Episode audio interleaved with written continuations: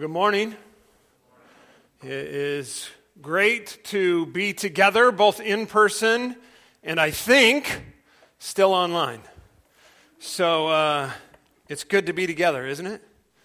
So thanks for braving the cold. Those of you that uh, came out and are sitting here in person, thanks for getting up and uh, trusting that our live stream would work uh, this morning. Uh, so uh, it's just good to be together as God's people. I just invite you to grab three things, whether you're here in person or at home. Uh, last week, since um, we weren't in person and our live stream failed, we're going to have communion this morning because we, we missed that last week. And I missed that last week, just participating with our family here. And so, uh, if you're here, hopefully you received something as you came in, our little prepackaged communion elements. Uh, if you didn't, you can raise your hand and uh, Cheeto will uh, get you something at home. If you want to take a moment and just grab something that will represent communion for you at home, that would be great. Something representing the blood of Christ that's been poured out and the body of Christ that's been given for you. Uh, we'll come to that at the end of the message. Uh, the second thing I'd uh, ask you to grab is your Bible. Uh, so we'll be in a few different places, but we're going to focus on Colossians chapter 1. And I just love it if you'd follow along. That can be your digital Bible, your paper Bible. Uh, and if you're uh, part of the Faithlife community, um, then I just invite you to grab your device and uh, open up the digital bulletin. Uh, that can help you get to the scriptures. Not all the scriptures that we will talk about this morning will be on the screen, uh, but I hope that you will uh, either take note of them or uh, follow along uh, digitally or in your own Bible. Well, we've started a new sermon series a couple of weeks ago that I've just called On Target. And I'm just asking are, are we on target as the people of God, as the people who have gathered together in this local body called Meadows Christian Fellowship? And I, I know that there's extensions to that. And so if if this isn't your home church or if you're primarily joining online, uh, welcome. Glad that you're here. And, and I think that this series can help you as well to just evaluate if you're on target for Jesus Christ. So, we've started this series to look at our seven shared member values as a church. And, and those are affirmation, grace, humility, trust, submission, maturity, unity. So, January 26, 2020, together as the members of Meadows Christian Fellowship, we uh, adopted a revised constitution that included these values. And in that, we committed to one another hey, let's work at living these out together. Let's help one another to engage in these values uh, and, and really largely because the elders suggested that, that these things will guide us toward healthy unity in our church. Now, I know that we have a lot of words around our church, and there's seven, and maybe that's hard to remember, but one of my goals over the next several months is to get these ingrained in our minds affirmation, grace, humility, trust, submission, maturity, unity. And that goal of unity is so important. It's just how the world will know that we are Christ's disciples. It's, it's how people around us will, will see a difference in us, that Christ makes such a difference in our lives, that He's brought us together as different as we are, because unity doesn't mean uniformity. Unity in its full beauty is when differing things come together and still can relate together and grow together and work together to display the glory of God. So we've started in affirmation, and uh, last week uh, we just uh, talked about how affirmation really needs to be grounded in something. We can't just encourage each other with just random things. We need to ground our encouragement, these affirmations, these positive declarations of something that is true, we need to ground them in truth, and then they will be truly motivating, truly inspiring, truly encouraging to take the right action. And so we said we want to ground our affirmation in our identity in Christ, which begins with we've been created in the image of God. That simple truth uh, really has vast implications for every human being. Every human being has been created in the image of God. There's been something put in us that is very godlike. And yet, we looked at last week that yes, something bad happened. Sin came into the world, and that image was marred, but it's been redeemed through faith in Christ, and it's been renewed by the Spirit. And so, that image, our identity in Christ, is what we can root our affirmation in. And I just hope that we will just grow in our ability and our commitment and our regularity of just encouraging one another about what's true of us in Christ. And as we affirm one another in these things that are true of us in Christ, it will move us toward unity, both in how we see ourselves, in how we see one another, and in how we function for the Lord. Well, do you have your device ready? I hope you've found the digital bulletin. We've given you instruction about that before, um, but I, I, I, hope that you have it open. I just want to ask some questions today, and I, I don't know about you, but maybe you know that there's a football game going on.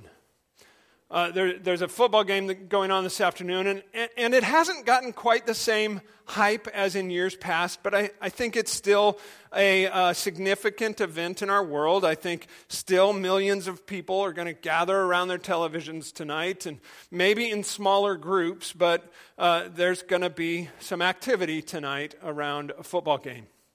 And, and I, I, I don't want to just inform you about a football game. I actually want to try to use the football game this afternoon to get you to think about a couple of questions. So here's questions for our survey, okay? First of all, first question. It's an easy one. Are you going to watch the game? Okay.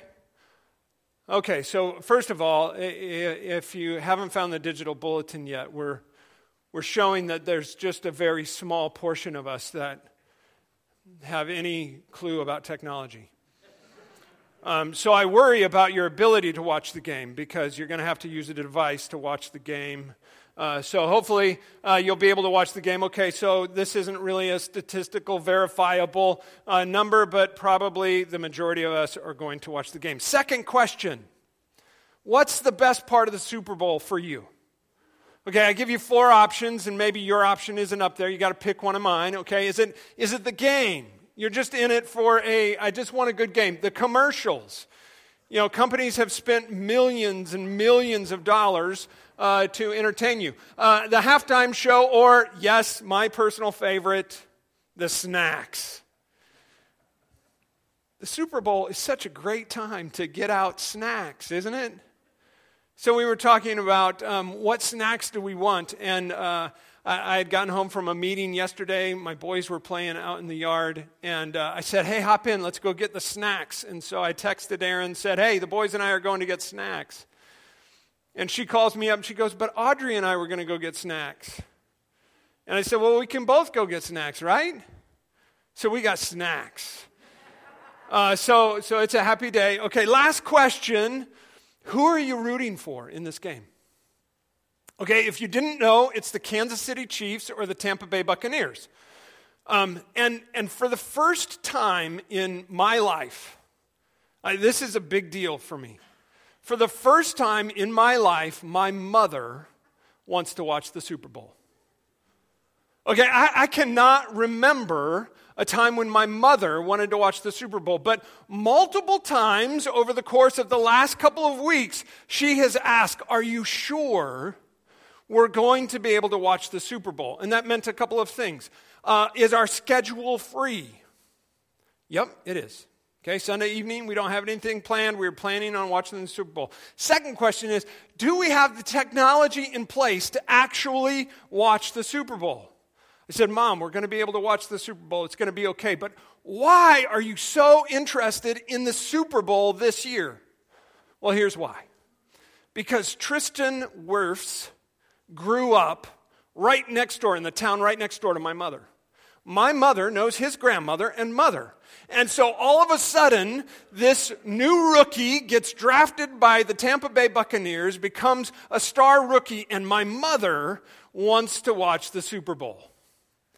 She instantly became a Buccaneers fan. First of all, she didn't know who was playing, but once she found out, she became a Buccaneers fan.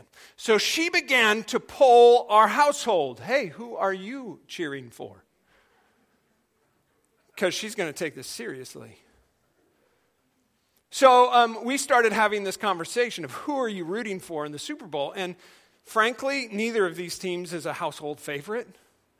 Okay, we were just going to watch the game, but all of a sudden, mom upped the ante, and now we have to take sides. And so Riley goes, I can't cheer for the Buccaneers. And my mom's like, Why not? Tristan Wirfs is on the team. And Riley said, Well, but I kind of like Patrick Mahomes. Like, you know, he's, he's one of these players that just, he has a really good reputation for being a, a, team leader and a team player and a quality guy on the field, off the field. He, he won the Super Bowl last year. Like, it's, it's I, I just, I'm going for Patrick Mahomes. And all of a sudden it dawned on me we have an issue of identity and reputation that's driving our family. My mother never cared about anything to do with professional football until this year because she knows somebody. Because she knows the identity of a key player, and all of a sudden, his identity has impacted my mother. But for Riley, it's about reputation. But here's what I want us to get today, and as we think about this in the game this afternoon, I hope we'll hang on to this. As you see uh, Patrick Mahomes take his position and lead his team down the field, I, I hope you'll be thinking about reputation. And as you see Tristan Wirfs defending his quarterback, I hope that you'll think about identity because identity shapes our reputation. And in turn, reputation shapes our identity. Think about this. Who you are, who you believe that you are, then influences how you behave and what you do and what you value. And all of that feeds into reputation, which is really other people's opinion about how authentic your identity is. Okay, are you who you say you are? Are you authentically who you say you are? Now, um, Tristan hasn't been in the NFL long enough to really have a reputation. His reputation is starting to form. But we'll see. He's a young man who was just given a ton of money. He's gained some fame and prestige. Let's see how those things begin to affect his reputation. Now, Patrick Mahomes, I really don't know much about him. I don't even know where he's from or his, his growing up. I don't know much about his identity, but I can infer some things from his reputation. Here's the thing the same thing happens for us.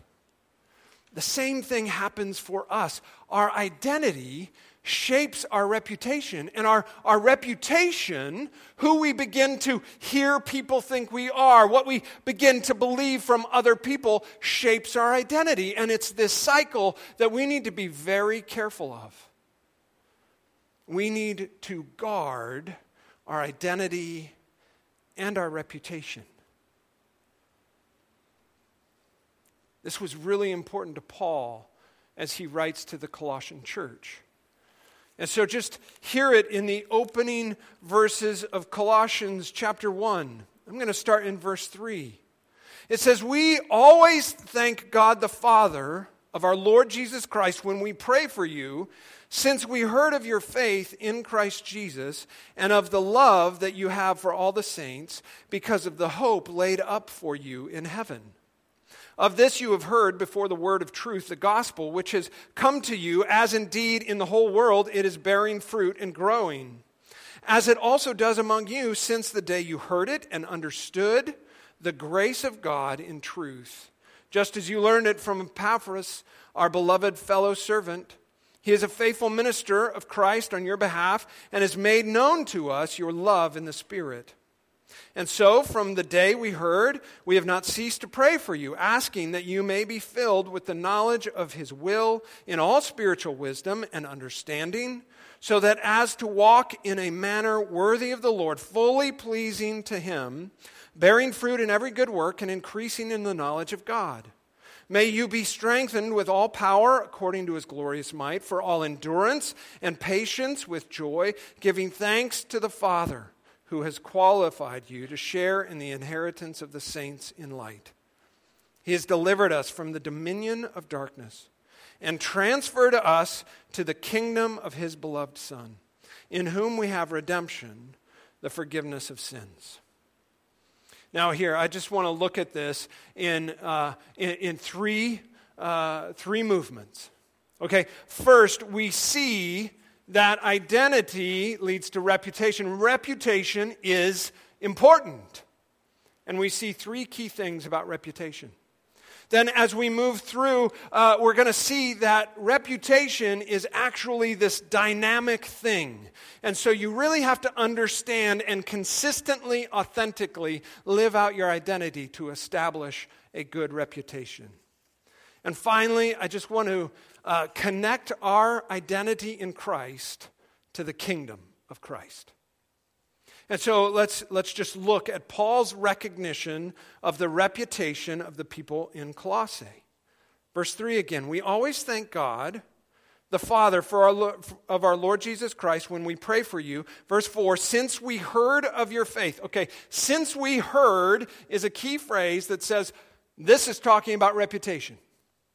Okay, Paul said, I've heard things of you from a third party. There's people that are observing you that have now begun to talk about you, and it's come to me. And here's what I've heard. Here's what's core to your reputation.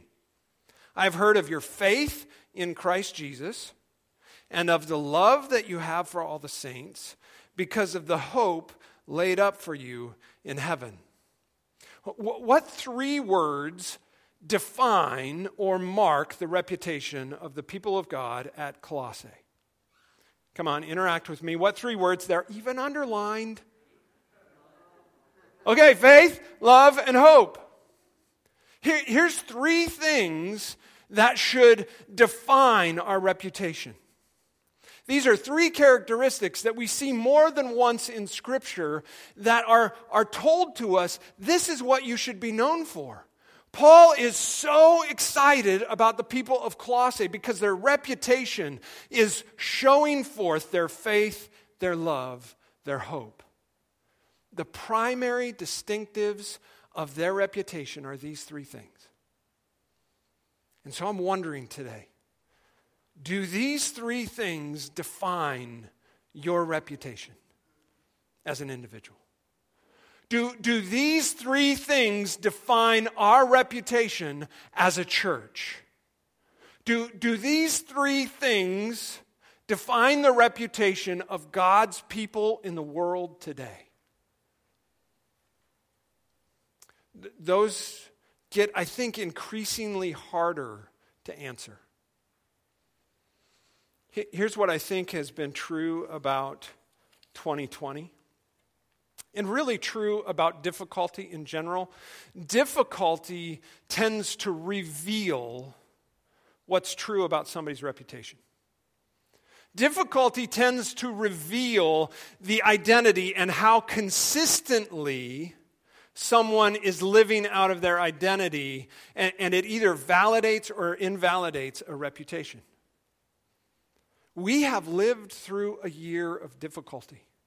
2020 was a challenging year for so many reasons. And I know that we're not through it all yet, but I think this is a great moment to just pause and go, are we on target? Is our reputation, as we've come through this difficulty, is our reputation showing forth these three characteristics? Faith. Faith is this assured conviction that motivates bold action.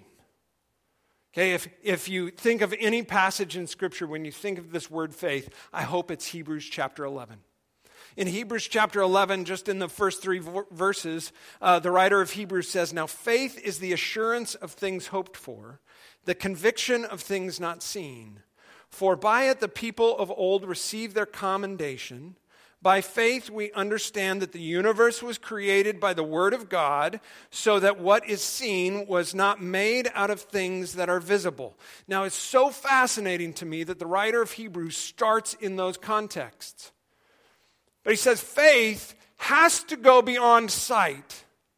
Faith has to go beyond what's visible. Faith is beyond what we can see, touch, and feel, but it's real out there. And I'll just say, our hearts and minds are so quickly distracted by the things that are sensory, so that the things that are unseen grow very dim very quick. But if faith is going to be a defining characteristic of our reputation, we have to see beyond what we can actually sensory experience. So, faith is this assurance. I used that word, assured conviction. It is, is this essence inside of us that goes, Yes, I believe there's something else out there. So much so that I'm willing to take the step off the edge. So much so that I'm willing to take bold action. This is so important to me, so compelling to me that I'm going to step out in boldness.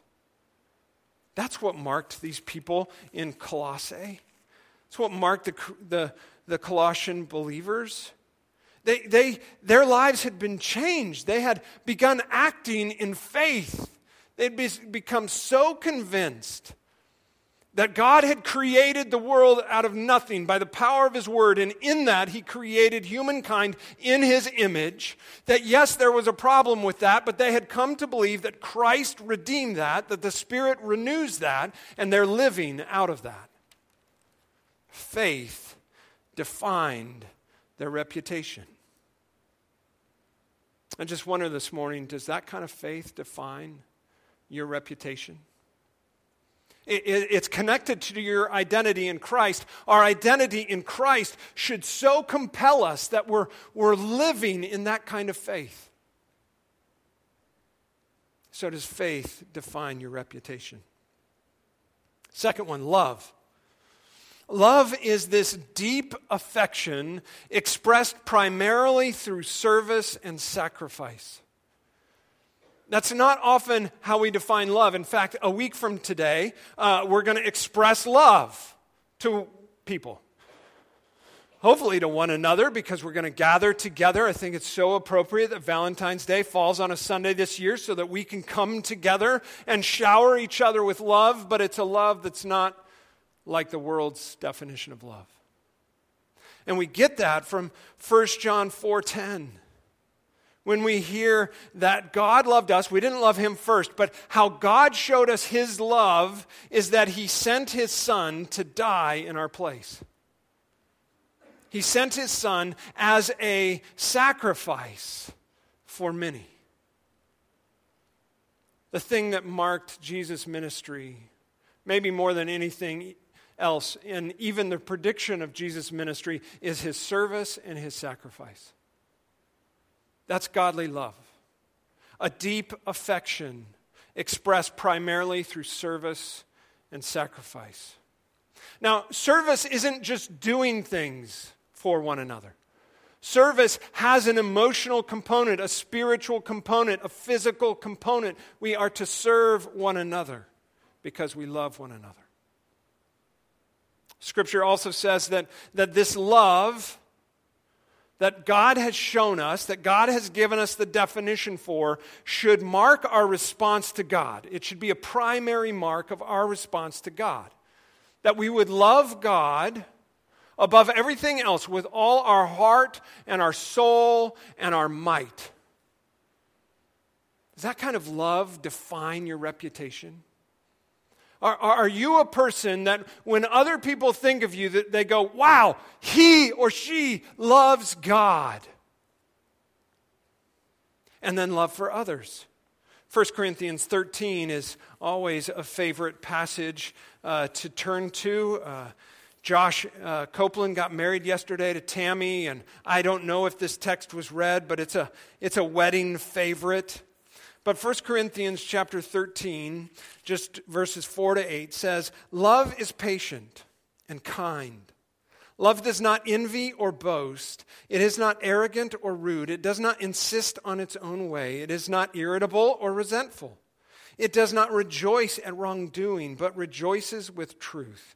Love bears all things, believes all things, hopes all things, endures all things. Love never runs out. Is that the kind of love that is a hallmark of your reputation? When, when, when other people talk about you, when other people talk about our church, when other people talk about Christians in general, is it this kind of love that defines what they say? Now, it's interesting. This is one of those passages where we get this triad faith, love, and hope. So, down at the bottom in verse 13, it says, So now faith, hope, and love abide. Yeah, these three, three things are the lasting definers of reputation. If you want to create a legacy, if you're getting on in years and you go, man, I really want to leave a legacy, would you focus on faith, hope, and love? Because these last. These, these make a lasting impression on people. People are not soon to forget bold faith.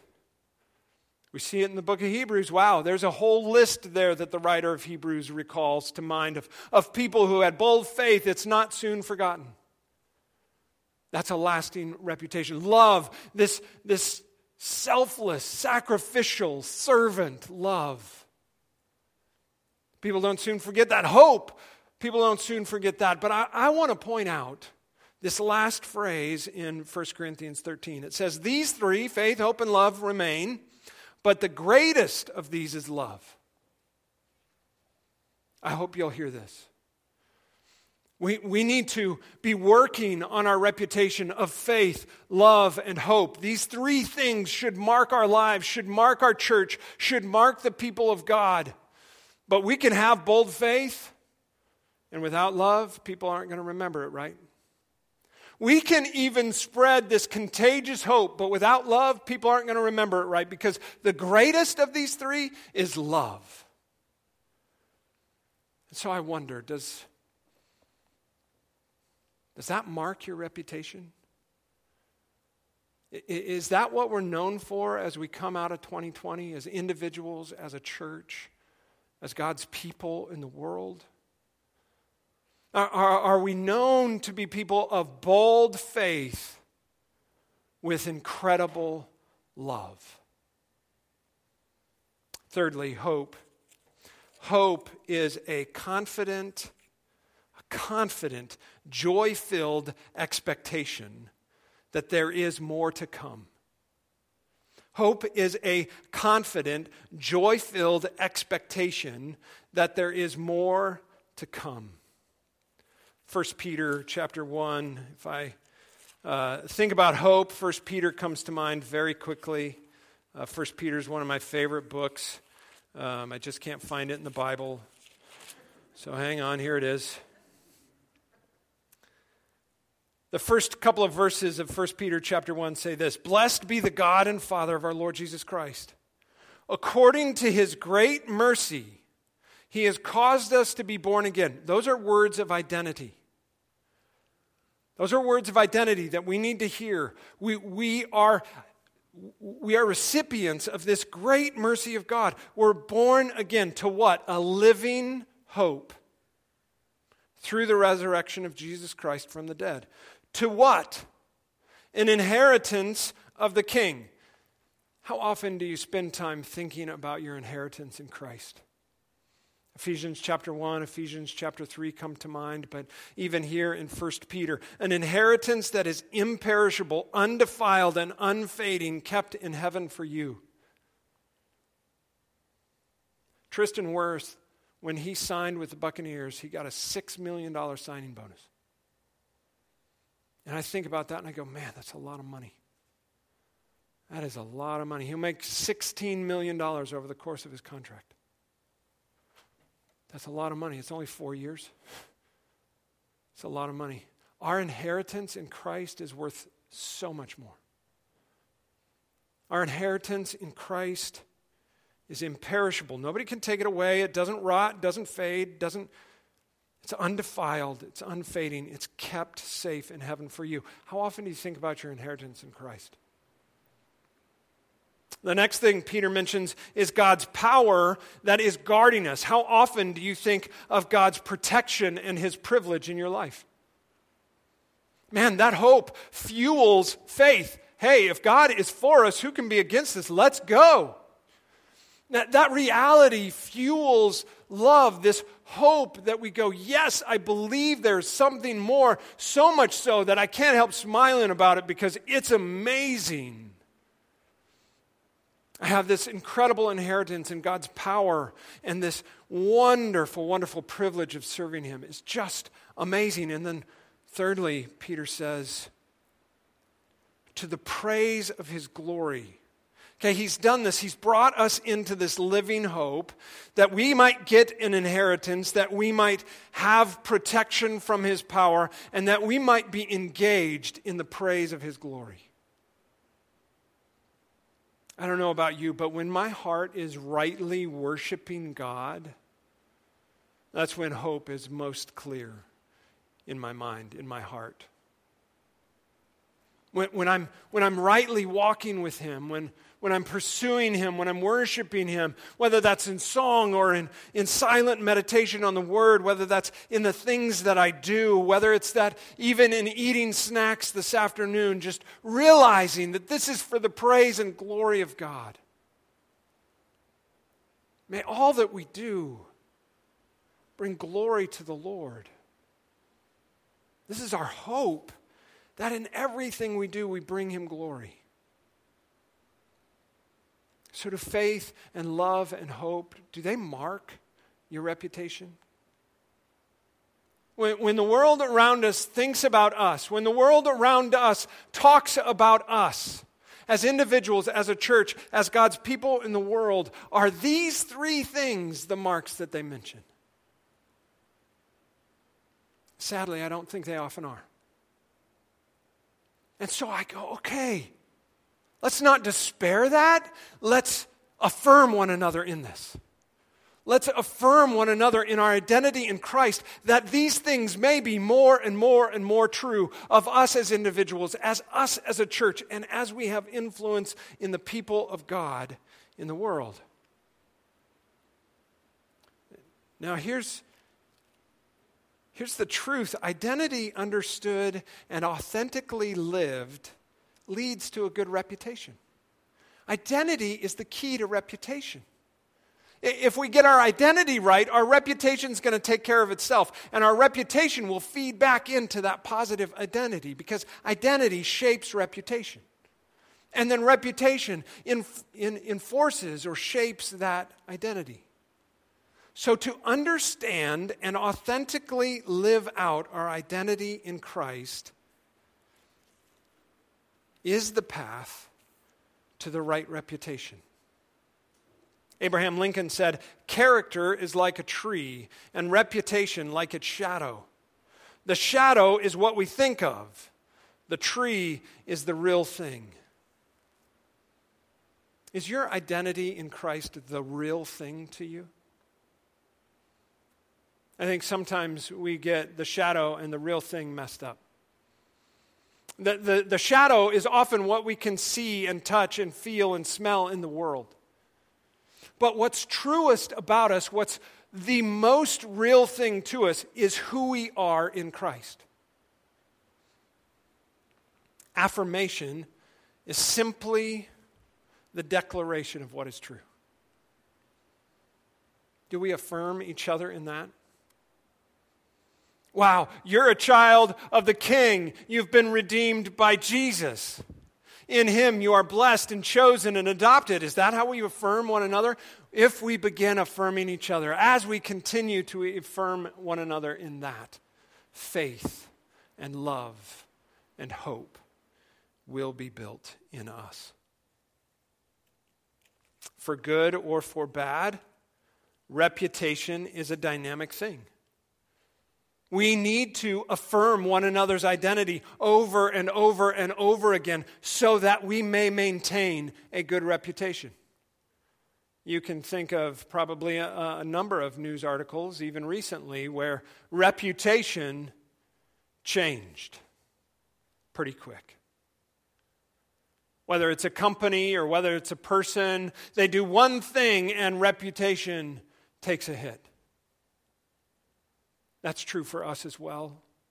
We have to be vigilant, we have to be consistent, and affirmation helps us to stay on that path. That's what we see Paul doing in uh, verse 9. He says, And so from the day we heard, we have not ceased to pray for you, asking that you may be filled with the knowledge of his will and all spiritual wisdom and understanding, so as to walk in a manner worthy of the Lord, fully pleasing to him. He's saying, Hey, reputation changes in a heartbeat, so I'm praying for you. And I want to remind you, and I'm praying that God would remind you of the knowledge of His will and all spiritual wisdom and understanding. I pray that you'd understand and that you'd authentically live out your identity in Christ. Because then reputation will take care of itself. So Paul prays for them. May you be strengthened with all power according to his glorious might, for all endurance and patience with joy, giving thanks to the Father who has qualified you to share in the inheritance of the saints in light. He's saying, I'm just praying that you remember what God has done in your life. Over and over, Paul affirms this in the churches that he's been a part of, in the people that he's been a part of, in the world that he is a part of. He's just always affirming the identity of Christ in people. He's praying fervently that we'd get the identity of Christ. And then he closes with verse 13 and gives us an anchor for that identity. What, what, what can we tie our identity to? And I think this is so important. So important. He says, He has delivered us from the dominion of darkness and transferred us to the kingdom of His beloved Son, in whom we have the redemption of sins. Simply put, God has made us kingdom people. He's made us kingdom people. Our identity is tied to God's kingdom. Now, let me say that the way it's on my side. Our identity is tied to our kingdom. Whatever we view as our kingdom, that's what it's going to be tied to. So, um, Go back to eighth grade biology if you can for a minute. Some of you might have to fast forward. Here's what you have to look forward to. How, how, how do species get categorized? What's the, the most basic categorization of species? Kingdom. Okay, not really. Since 1990, it's been domain. But domain is really about microscopic things and not microscopic things. Okay, so we're just, we're going to say, okay, domain eh, doesn't really count for this conversation. Kingdom is really what we're talking about. That's the most basic identity we can look at. So, what's your kingdom? What, what kingdom informs your identity? Now, now, Paul says, though I would argue, it seems like there's a lot of kingdoms out there. Okay, we could probably start listing the things that try to inform your identity, and anything that tries to inform your identity is a kingdom. There's an agenda there. But Paul says there's two kingdoms. That's it. There's two there's the dominion of darkness, there's the kingdom of light. That's, that's our only options. We fall into one of those two buckets, whether we like it or not. And even if we're in the kingdom of light, there may be some good things that want to influence our identity, but if they're not part of the kingdom of light, they are part of the kingdom of darkness. Those are the only two options. And so it comes back to a football game. So this afternoon, you're going to see two kingdoms warring on the field. These two players one that I know something about the identity of, and one that I know something of the re- re- reputation of, they cannot play for both teams at the same time. Okay, that, that would not be allowed, nor would it be acceptable. Patrick Mahomes can't go, hey, you know what? I just like playing offense. So whoever's on offense, that's what I'm going to play on, okay? He can't do that. Even if Tr- Tristan Wirfs is defending his quarterback better than Mahomes' line is defending his, Mahomes can't go, hey, I want to be behind that line. It doesn't work that way. There are two kingdoms, and we can't play for both kingdoms at the same time. Nor do we get to cheer from the sidelines. That's, that's not an option for us. If you are alive and breathing, you are in the game. Okay, see, what we get in the picture that we see in Hebrews is we see people cheering, Woo! Yeah! Your faith is looking good. And we think, hey, I'll be one of those people. I'll be the cheering section. So you all that are loving Jesus well, woo! I'll cheer you on. But guess what? All those people in Hebrews are dead. If you're alive today, you're in the game. There's no sideline. You're in, you're on the field. And it doesn't matter if you feel like you're making $16 million or if you're getting the measly 600 grand of the guy next to you. It doesn't matter. You're in the game. And every part of the team is important. Every part of the team matters. And our reputation is on the line with everybody involved. So your reputation and your reputation impacts our reputation. And our reputation as a church impacts the reputation of God's people in the world. And here may be even the more bold thing our reputation impacts God's reputation. Being made in the image of God means that we are stewards of God's reputation. That's a, a, daunting responsibility, and yet He's given us everything we need in order to have a good reputation. So, my question this morning really comes down to what kingdom are you in? What, what, what kingdoms do you flirt with? And here's the danger, I think. There are some good looking kingdoms in the world, but they're not kingdoms of light. And anything that begins to pull us away from the kingdom of light, anything that distracts us from the kingdom of light, impacts our reputation. And so I just hope that you'll do this. When, when you see something interesting, when you see something compelling in the world, will you ask this question Does this help my reputation reflect faith, love, and hope? Like, if we would focus just on those three things faith, love, and hope as the defining markers of our reputation man, we would be powerful. So I just want to push on a, on a couple, just, I'm going to try to do it gently. If you're getting identity from a relationship, your reputation is on the line.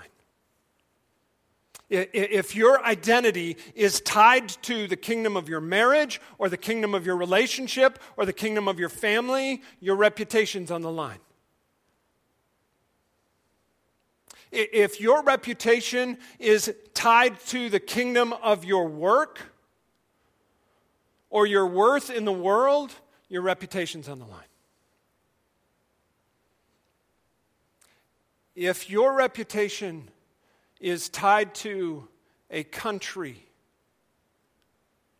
if your identity is tied to a country, your reputation's on the line. And I want to be careful here because I love America and I love our freedom. But Christian patriot is a dangerous, dangerous title. Because those two kingdoms, we can't play on both teams. Eventually, they come to conflict. Christian nationalist is a dangerous title because eventually those two kingdoms will be in conflict.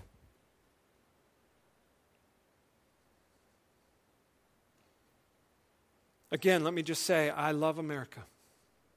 And if you've served our country, if you have sacrificed for this country, I say thank you. Because this is a wonderful, beautiful country, and it is worth trying to protect. But if it begins to inform our identity more than Jesus Christ and his kingdom, our reputation is at risk. 2020 has revealed the church's reputation is on the line. God's people's reputation is on the line because we have bought into a lot of other things. And I want to lovingly, carefully call us back to are we on target? And is our kingdom identity squarely in Christ's kingdom? Is that what influences, informs our identity? And that alone. Now, Paul closed that section in Colossians with a little phrase that I don't want to miss because it is the hinge pin. We are brought into this kingdom through sacrifice. Being brought into this kingdom cost a life. Being brought into this kingdom required an incredible degree of sacrifice on your behalf. And it has incredible benefit for us. If you have your elements, you can take them.